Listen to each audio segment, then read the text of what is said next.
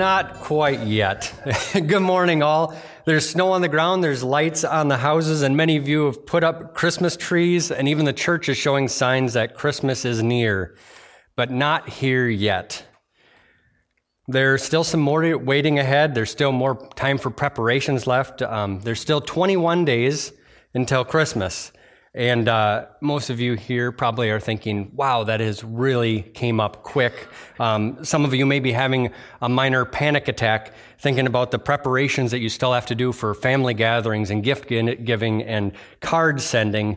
There, uh, there's a lot of preparation and excitement for all the events that surround this holiday season. But what holiday was that again? Oh, yes, Christmas.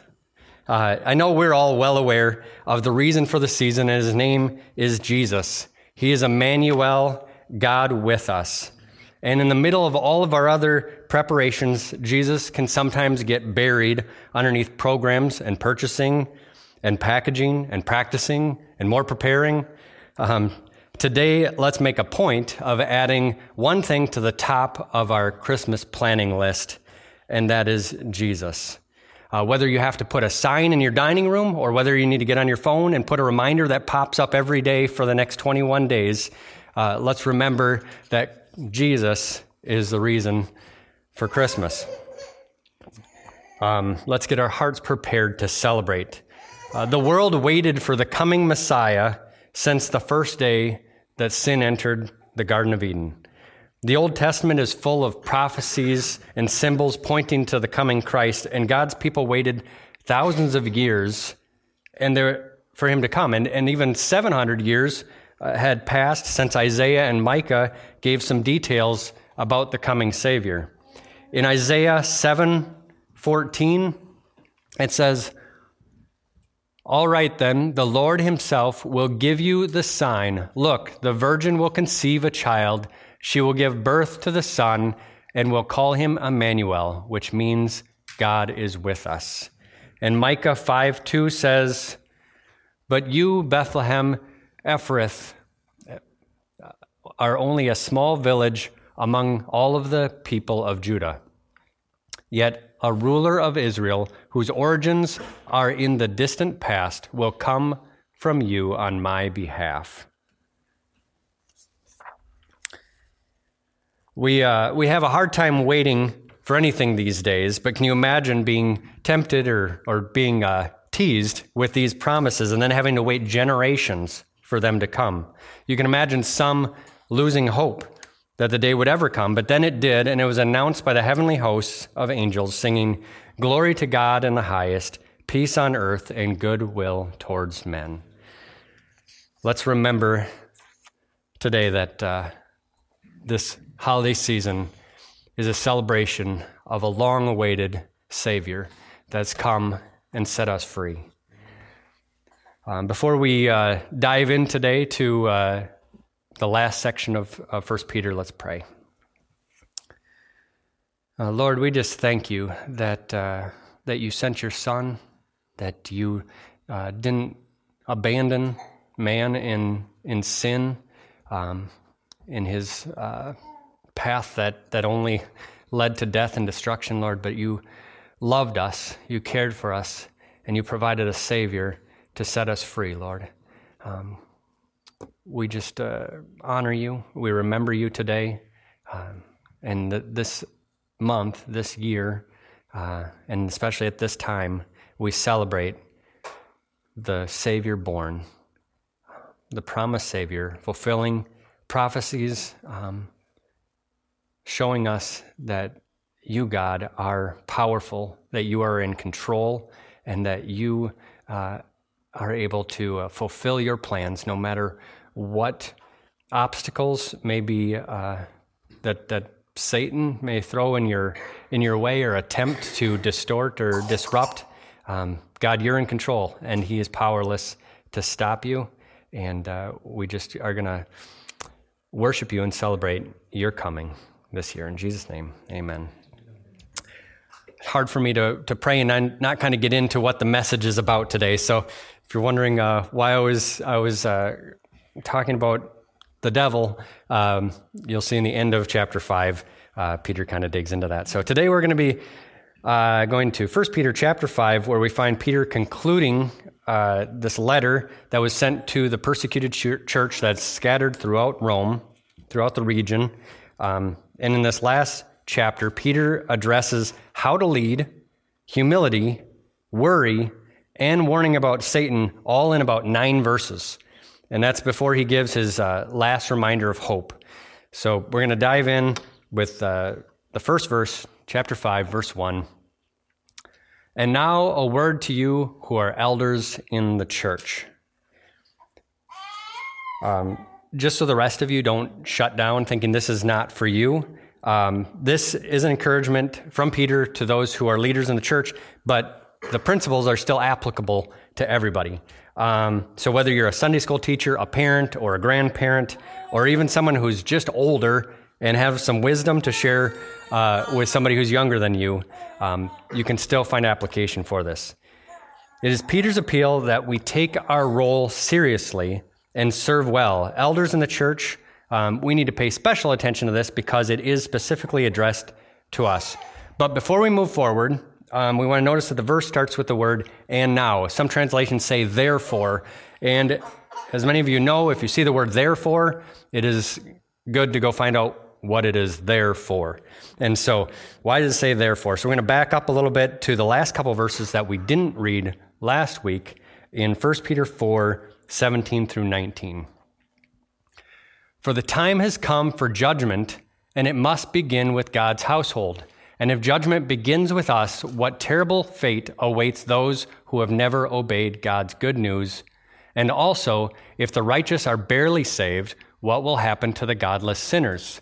So if you are suffering in a manner that pleases God, keep on doing what is right and trust your lives to God who created you, for he will never fail you.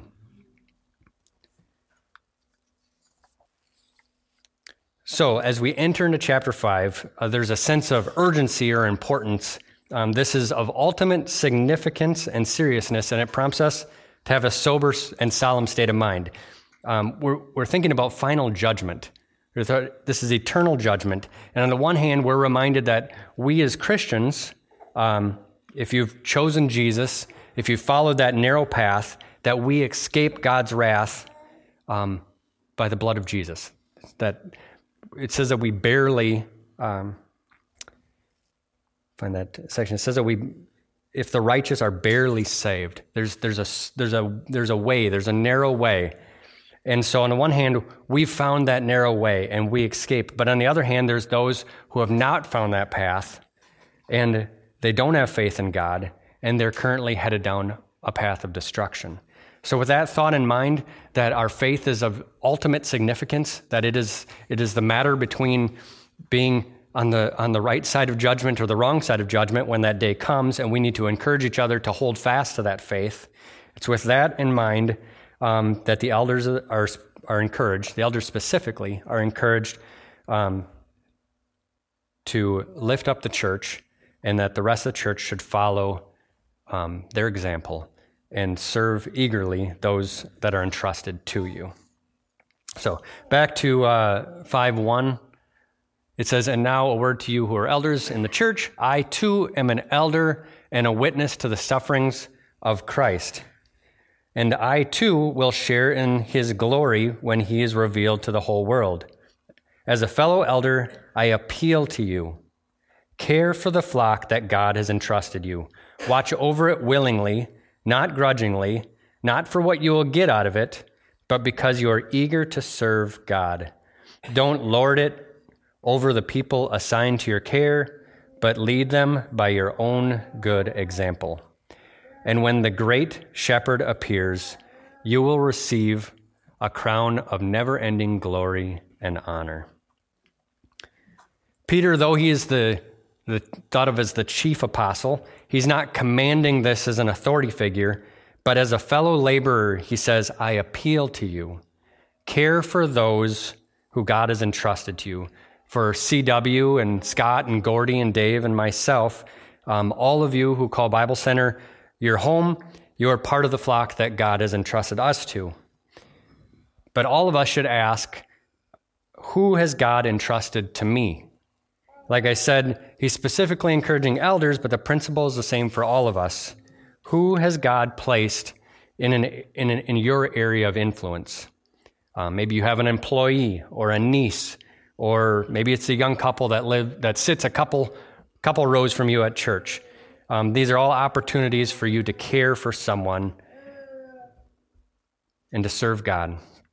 Uh, Ephesians 4:16 says, "He makes the whole body fit together perfectly as each part does its own special work.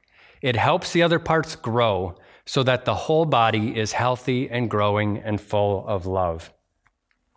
You've all been placed in this church at this time with these other believers so that they can help you grow and so that you can help the other parts grow. So the whole body is healthy and growing and full of love. The next thing that Peter reminds us, um, he says to do it willingly, to be eager to care for them. Is a, uh, it reminded me of a story, uh, not a story, but, but a, a memory from the past.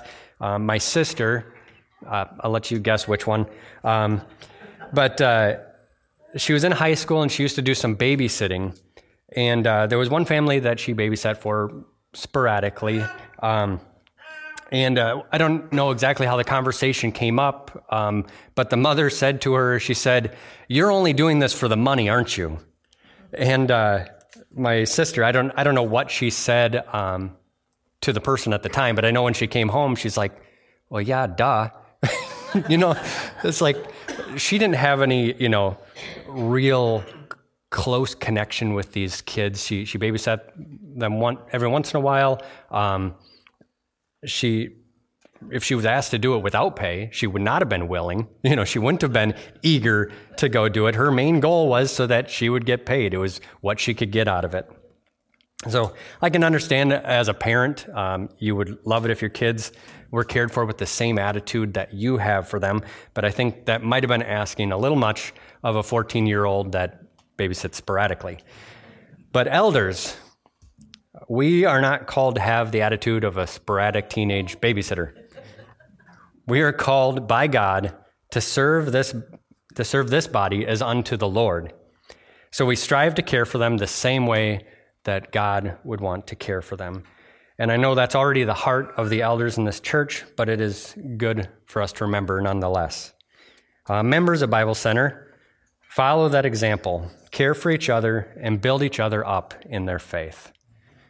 Um, to those in position of leadership, specifically pastors and elders, it says, don't lord it over people assigned to you. This is 1 Peter 5 3. Don't lord it over people assigned to your care, but lead them by your own good example. And when the great shepherd appears, you will receive a crown of never ending glory and honor. It is particularly important for the leaders of the church to set an example for the rest of the body.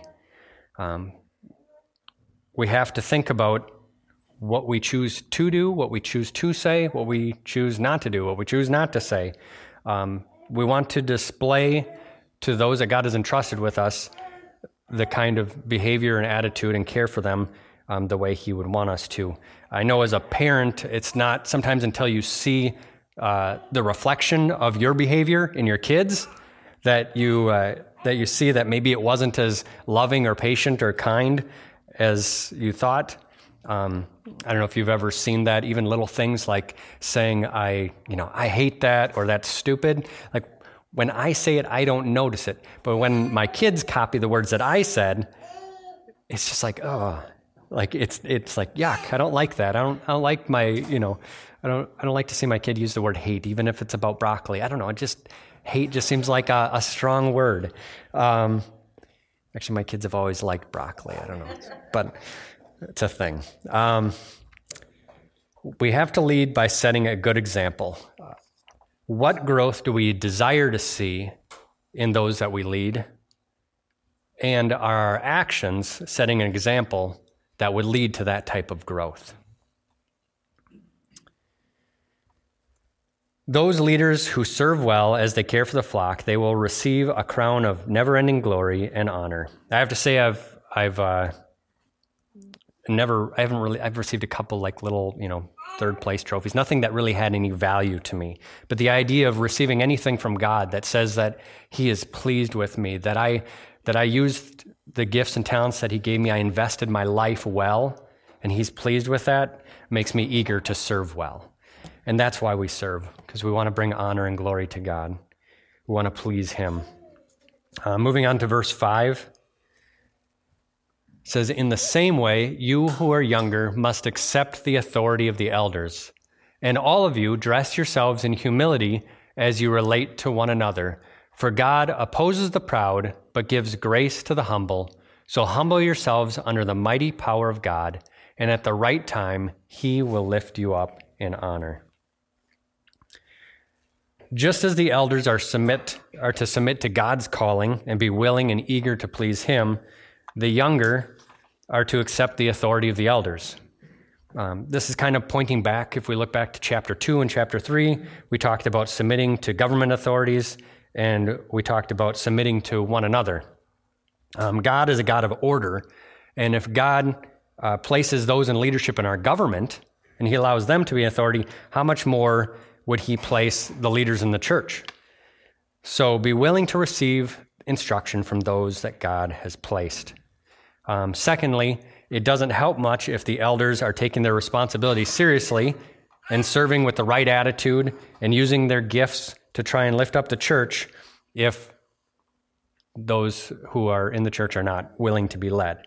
So, just a side note, I did not choose this book because of this verse. This isn't because I'm a new pastor. Um, it just is in there. So, uh, this was the next uh, the next chapter. This is the next verses, and and here we are. So, um, God has a, a, plan for the church. He has a structure for the church, and uh, and he his desire is to care for us, and and this is his his plan for that. It starts off.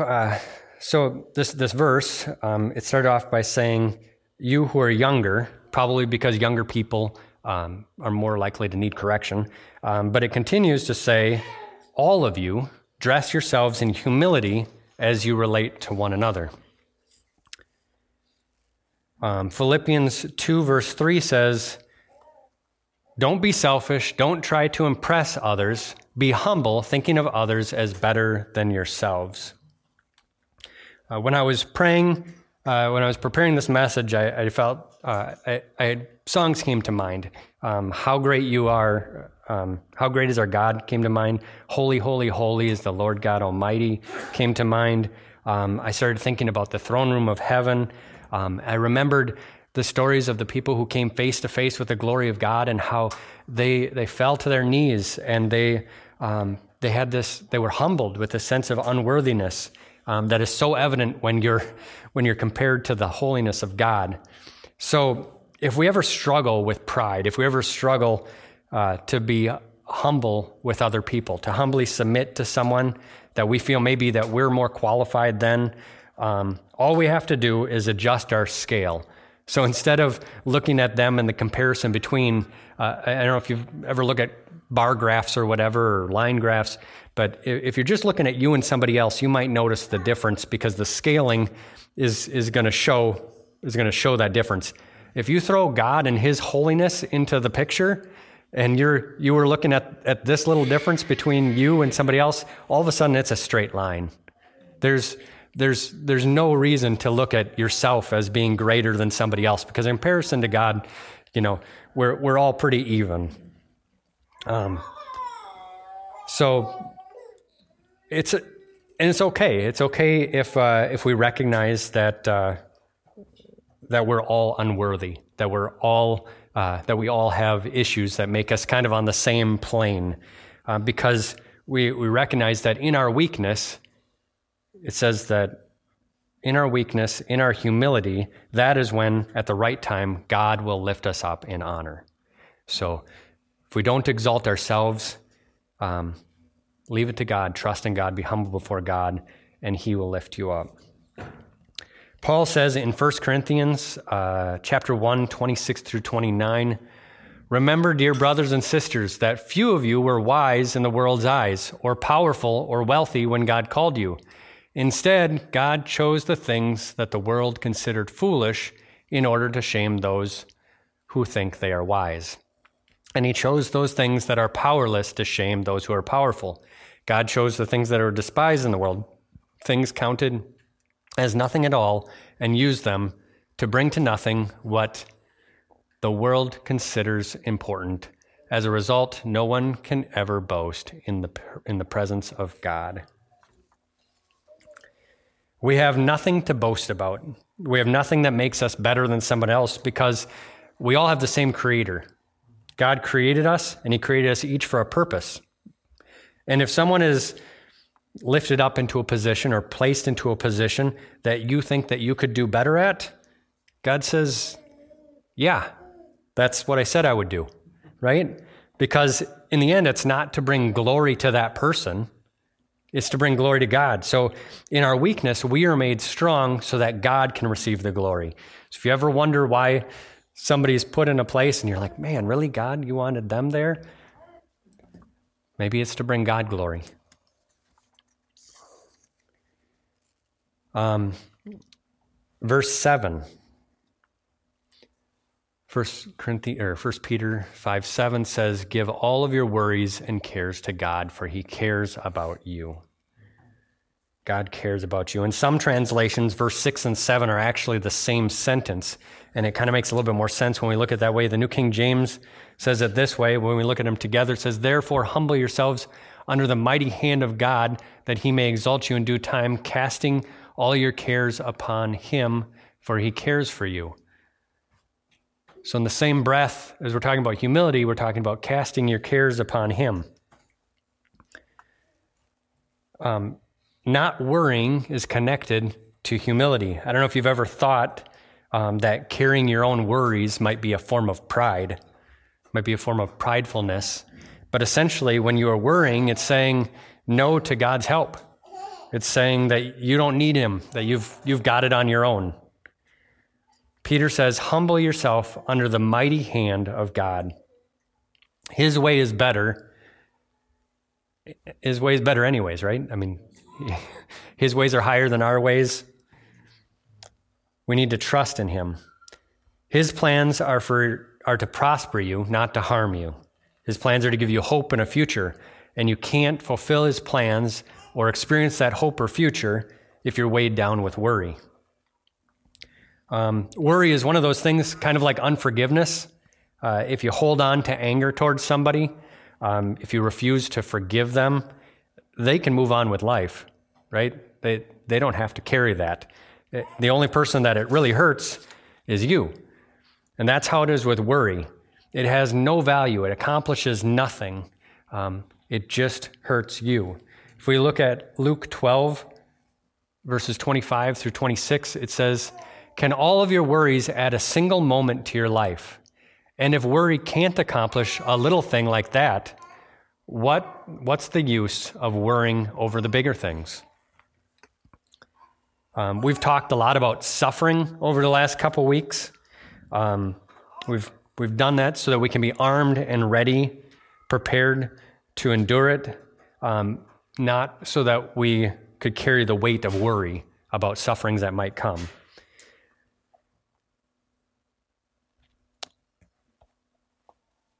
We trust in God. Um, we've talked about trusting in God in suffering, knowing that He will work it all for good, that there's a reward for enduring it, that our faith is strengthened, and that we have hope in Him, and our soul is anchored in Him when we when the storm hits.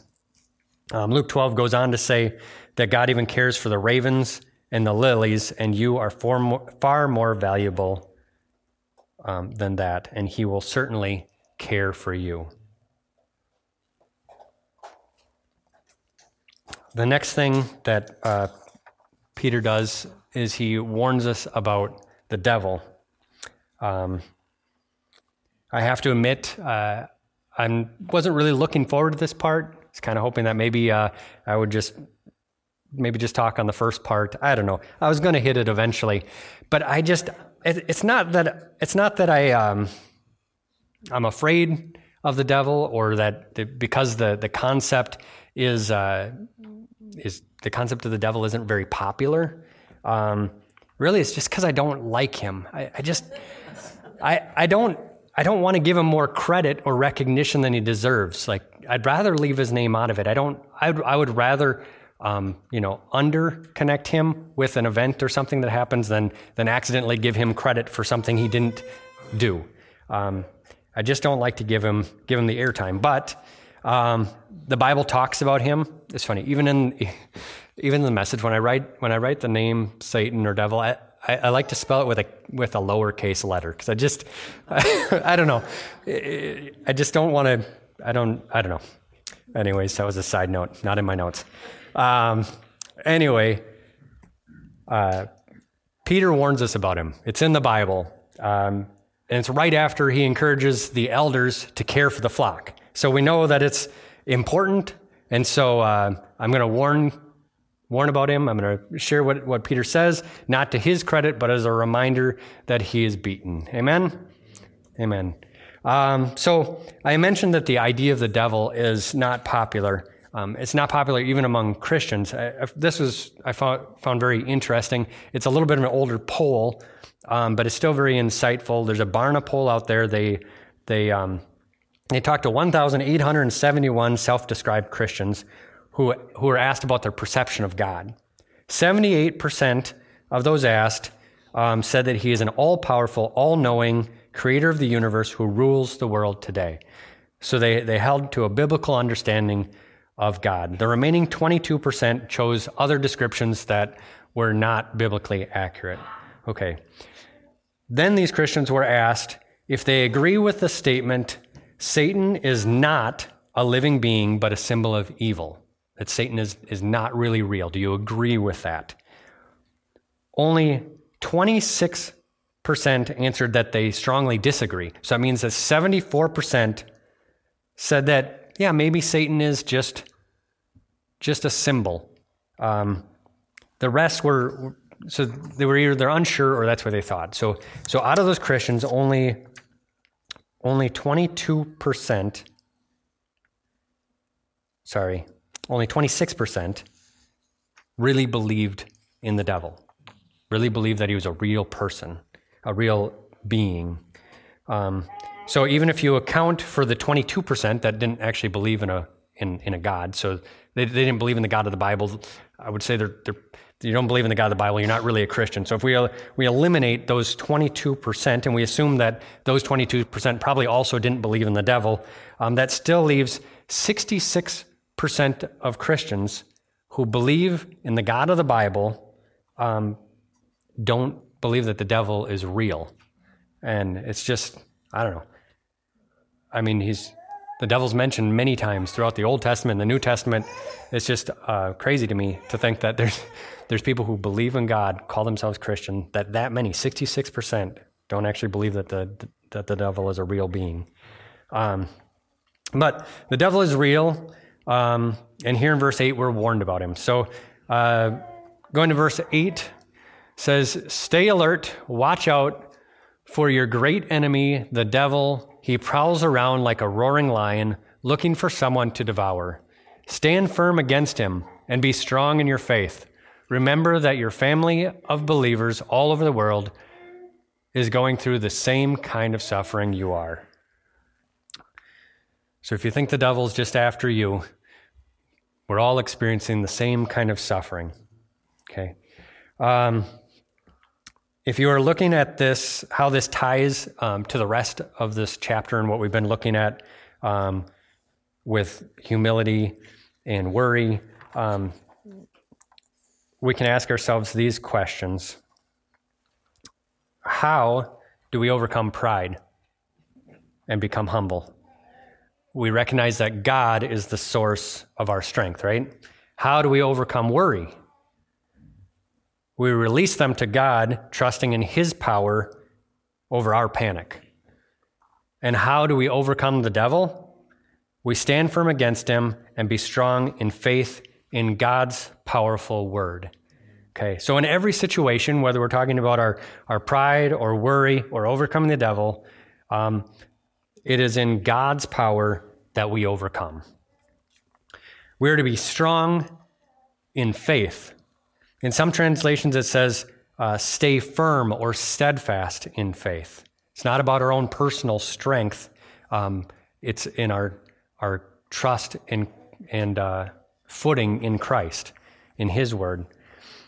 It is. Um,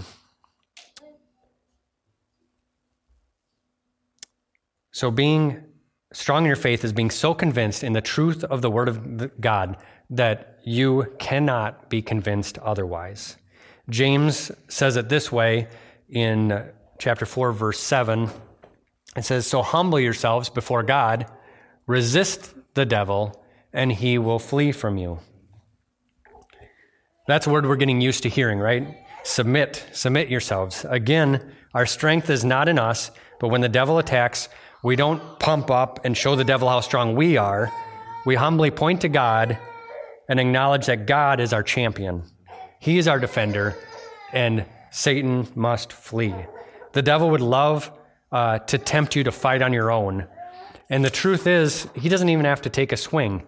He can just subtly tempt you, distract you, busy you um, in ways that you're not even aware of until you're tired physically, mentally, and you've spent so little time with God in worship and prayer, in fellowship with other believers, that you are spiritually weak. And then He's got you. Then you're you're susceptible. You're susceptible to, to depression. You're susceptible to sin. You're susceptible to, to whatever he wants because you're, you're distant. You're separated from the strength that is your, your fortress. That is your, um, that is your protection. Um, here's a quick, somewhat quick, I don't know if it's quick or not. Uh, here's a description of our adversary, the devil. Uh, he was the most beautiful of angels and he had a prominent position in heaven. He became prideful and he wanted to be worshiped as God was worshiped. He rebelled against God and convinced a third of the angels to fight with him. He was then cast out of heaven and has been an enemy of God and his people ever since. We first see Satan on earth in the garden um, where God had created man in his own image. He created them for an intimate relationship with him. And Satan saw this as an opportunity to strike back against God. And he deceived Eve, and Eve persuaded Adam, and sin and separation from God entered the world. But what Satan saw as maybe a minor victory was actually the beginning of his own demise. Because, because of his attack on mankind, God promised that one day a descendant of the woman would defeat him. So then Satan went back to scheming and directing a majority of his focus on trying to stop this promised child from ever being born. Spoiler alert, um, that didn't go very well. By the way, Merry Christmas, Satan. Um, I, I know I've talked about not giving zingers, but I figure if there's ever a chance to give a zinger, I think it's, it's here giving it to Satan. So um, we can see Satan's influence throughout the Bible. Uh, he deceived Cain, which ended in, up in him killing Abel. We see his fingerprints of deception throughout the days of Noah with all of the, the sin that filled the hearts of, of men. Um, after the flood, we see attacks on Abraham, um, causing divisions in his family, uh, attempts to wipe out the entire nation of Israel on, on many occasions, uh, and also luring them back over and over again to worshiping false gods. Even David was susceptible to this. If we look in First Chronicles 21 1, it says Satan rose up against Israel and caused David to take a census of the people of Israel. Maybe doesn't sound like a, a, super awful thing to do, but this was something God had instructed him not to do, or at least not in the way that he did it. And he knew at the moment he was doing it. He was, he was warned by, by someone else that he should not, uh, not do this evil thing, that it was a sin against God. But he was tempted and he did it any, anyways. Satan desires to cause us to sin, to separate us from God, cause affliction, to, to hurt God and try and destroy us. So, whether it's afflicting one person at a time or trying to exterminate the entire nation that the Savior was to come through, Satan wanted to stop God's plan. After Jesus was born, before he started his ministry, Satan attempted to deceive Jesus himself. And when that failed, he tempted Judas and deceived him and eventually caused him to betray Jesus. But God's plans cannot be defeated. Satan was actually used by God to accomplish his plans. Jesus came to die for our sins. Satan orchestrated that somebody would kill him despite the fact that he had no sin. Jesus' death on the cross was actually further sealing Satan's fate and was the ultimate undoing of the sin that he so proudly orchestrated in the Garden of Eden. So Satan is still trying to stop God's plans uh, to whatever degree he can. Uh, he he wants to distract us. He wants to disrupt us from doing what God has called us to do, from living the life that God wants us to live, and from having our hope and faith in Him and following that narrow way and being on the reward side of judgment. His fate is sealed, and he wants to take as many with him as possible. So, as we work our way back to the main point um, of staying alert, of watching out, it would be helpful to know some of the ways that Satan operates. Uh, for time's sake, I'm not going to read all these verses. I'll just give you the references. If you want to write them down and look them up, look them up later, you can. Uh, 1 Corinthians 7 5 depicts him as tempting you when you are vulnerable. 2 Corinthians 11 3 says that he will try to deceive us, the same as he did Eve, by mixing truth with lies. John 10 10 says he desires to kill, steal, kill, and destroy. In Zechariah 3, we see Satan accusing Joshua as he stands before God, and he is referred to as the accuser of the brethren. brethren. Um, Revelations 2:10 describes him as using people and even authorities to orchestrate persecution against Christians. In Acts 5 3, we see that he filled the heart of Ananias and his wife so much with, uh, with, with a lust for wealth and pride, so much so that they lied. It says that they lied to the Holy Spirit. He tempts, deceives, accuses, lures our minds with half truths and evil schemes and orchestrates persecutions, all with a desire to see us destroyed. All in all, he's a rotten kind of guy. It, it, when I was writing this, I was reminded of uh, a Christmas song, not a Christian Christmas song, but uh, You're a Mean One, Mr. Grinch. There's three words that best describe you are as followed, and I quote stink, stank, stunk. So, as much as it stinks, um, much as he stinks, as much as it stinks that we have to deal with him, he is real, and we have to be aware of him and how he operates and how to resist him. Uh, 1 John 3:12 says, "We must not be like Cain, who belonged to the evil one and killed his brother. And why did he kill him? Because Cain had been doing what was evil, and his brother had been doing what was righteous. The word belonged here, and sometimes it's actually translated as the word by. So, who by the evil one um, was tempted and killed his brother Cain. Um, it's an interesting word. It's a preposition. It's a Greek word ek, E K, ek.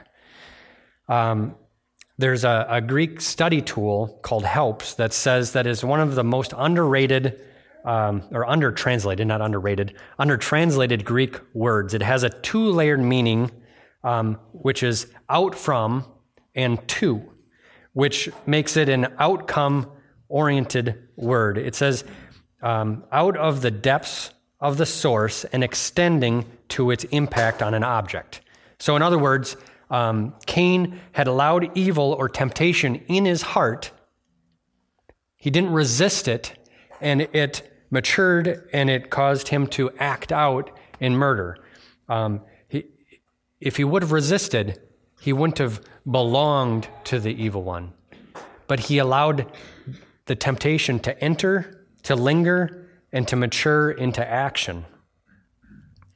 So, how could he have resisted? It says, just like Abel. In Genesis 4, um,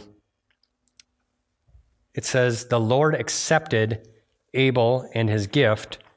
And in verse 7, it says, You, you, it's 4 7.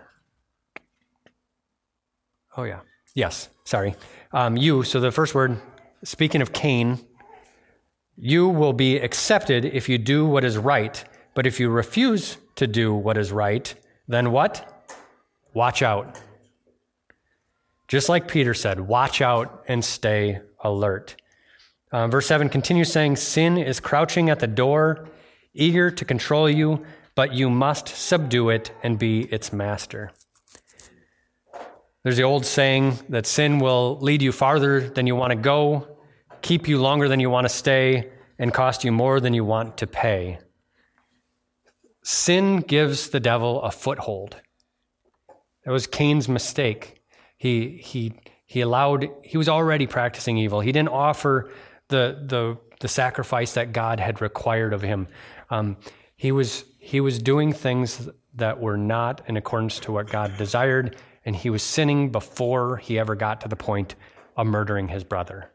He gave the devil a foothold, he gave him something to work with. Um, when we do that, he can hold it over our heads, he can make you feel guilty. If anybody's ever sinned and, and just sat in that guilt for a while, um, been reminded of it over the years. Devil uses the devil uses sin to make you feel guilty. He uses it to try to convince you that you are no good. He can drive you to depression. He can cause you to feel like uh, you need to cover it up, you need to bury it.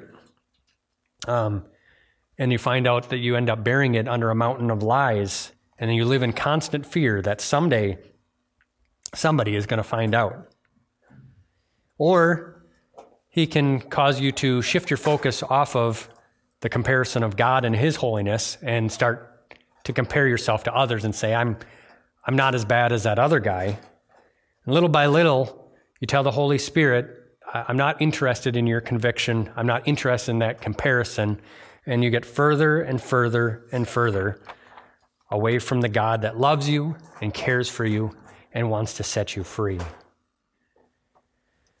So when you sin, because we all do sin. We're, none of us, I think, is going to make it from here to death without uh, making a mistake. But when you sin, repent right away. Don't give Satan a foothold. If you're struggling with a sin that's reoccurring in your life, the Bible teaches us confess that sin to somebody else. Find a brother or sister in Christ, tell them about it. It says, so that you can be healed. You can be set free of that sin. Hiding it only gives sin, and Satan more control in your life. We need to be aware of the temptations of Satan. He is sneaky, he is subtle. Satan is called the deceiver, it's one of his names. He's good at it. That is why we need to stay alert. And that is why we need to be armed with the truth that is God's word. If you don't know what the truth is, it's pretty hard to recognize the lie. It's pretty easy for him to deceive you if you don't know what is true. Uh, most of you uh, are familiar with John 8:32. If you haven't heard it at church, you probably heard it in a movie or on a TV show. Um, we're going to lead into it with the end of, of verse 31. John uh, says, "You are truly my disciples if you remain faithful to my teachings, and you will know the truth, and the truth will set you free. I'm going to say that, I'm going to repeat that one more time. It says, uh, this is, this is key. So just really look at every part of this. It says, You are truly my disciples if you remain faithful to my teachings, and you will know the truth, and the truth will set you free. Being faithful to the teachings means that you don't just know them in your head, but you're filling your heart with them to the point that it is changing your actions so that we are not sinning and we're not giving Satan a foothold, right? So if we're truly his disciples, we're going to we're going to be faithful to the word of God and we're not going to give Satan a foothold. And you will know the truth. We have to know the truth. Um, when Satan comes at you with a desperate attempt to deceive you about your salvation or about your worth or tempts you with the pleasures of sin, the answer is easy if you know the truth. It is no, because the Word of God says, and then you say what you know to be true. Our primary example of this is Jesus in the desert. Um, he was tempted by Satan.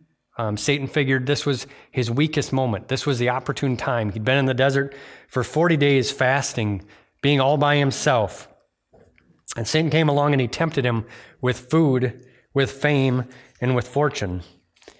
And what were the words out of the mouth of Jesus? No. The scripture says, and then he quoted the truth. Jesus was watching, he was alert, and he stood firm in the faith in the word of God. He knew what the word of God was. When Jesus when Satan said the lie, Jesus recognized it because he knew the truth.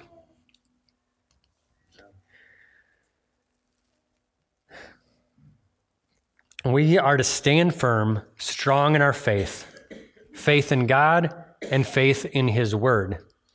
Um, you can say, I have faith that what God says is true, but if you don't know what God says, uh, it's not really going to help you stay alert. It's not going to help you stay prepared just because you say that you believe it. You have to know what it is. Otherwise, when Satan comes with his deceptions, you wouldn't recognize them even if you saw them. You have to know the truth to recognize the lie. Um, verse 10, as we move to the end, if the worship team could come. Verse 10 says, In his kindness, God called you to share in his eternal glory by the means of Christ Jesus. So after you have suffered a little while, he will restore, support, and strengthen you, and He will place you on a firm foundation. All power to Him forever. Amen.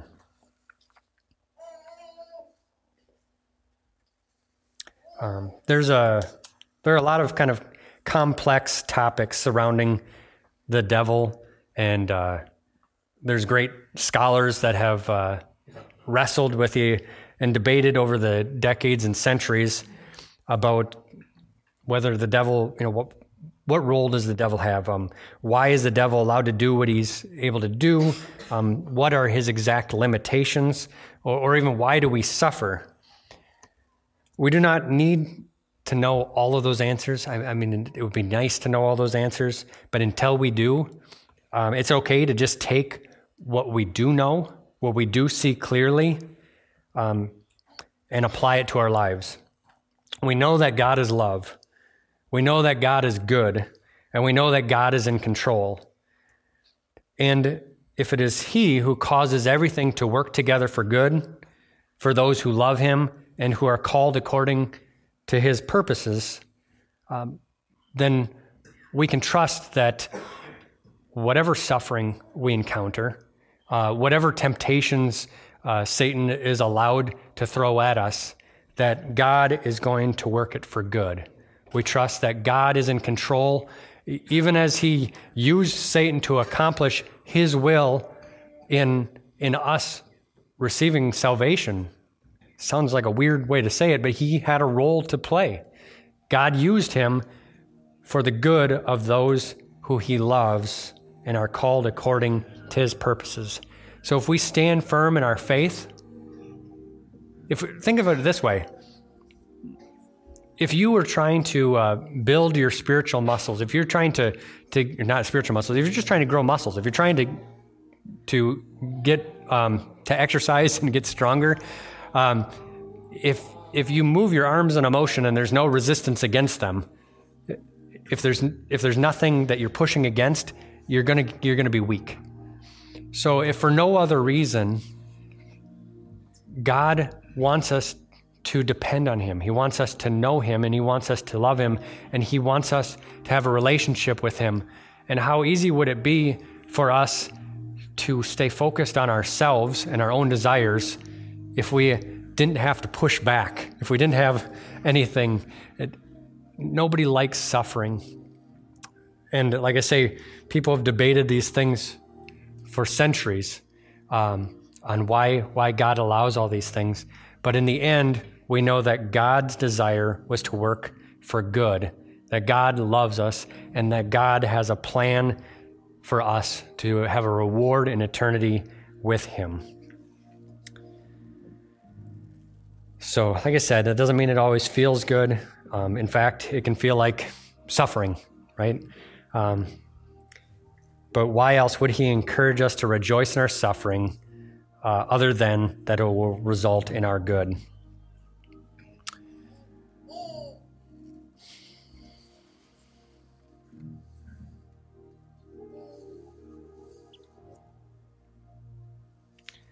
So, whether uh, it causes us to further die to sin or grow more intimate with and more dependent on God, or results in heavenly, heavenly rewards beyond, um, our understanding is that we can smile and we can rejoice in faith and look forward to the victory that Jesus has promised for all of us. The devil prowls around like a roaring lion but when we stand firm, strong in the faith in God's word, he will flee. Jesus' birth was announced in the heavens by a host of angels, and still Satan could not stop God's plans because his parents trusted God and obeyed his instructions, and Jesus gave Satan no foothold of sin to use against him. Hebrews 12, 1 and 2 says, Therefore, since we are surrounded by such a huge crowd of witness, witnesses to the life of faith, let us strip off every weight that slows us down, especially the sin that so easily trips us up, and let us run with endurance the race that God has set before us. We do this by keeping our eyes on Jesus, the champion who initiates and perfects our faith. Because of the joy awaiting him, he endured the cross, disregarding its shame, and is now seated in a place of honor beside God's throne. How do we overcome pride and become humble? We recognize God is our source, the source of our strength. How do we overcome worry? We release them to God, trusting in His power over our panic. And how do we overcome the devil? We stand firm against him strong in the faith, in faith in God and in His powerful word, using the truth of His word to shine a light on darkness and causing it to flee. Go tell the world that Jesus Christ, the Lord, is born. Merry Christmas.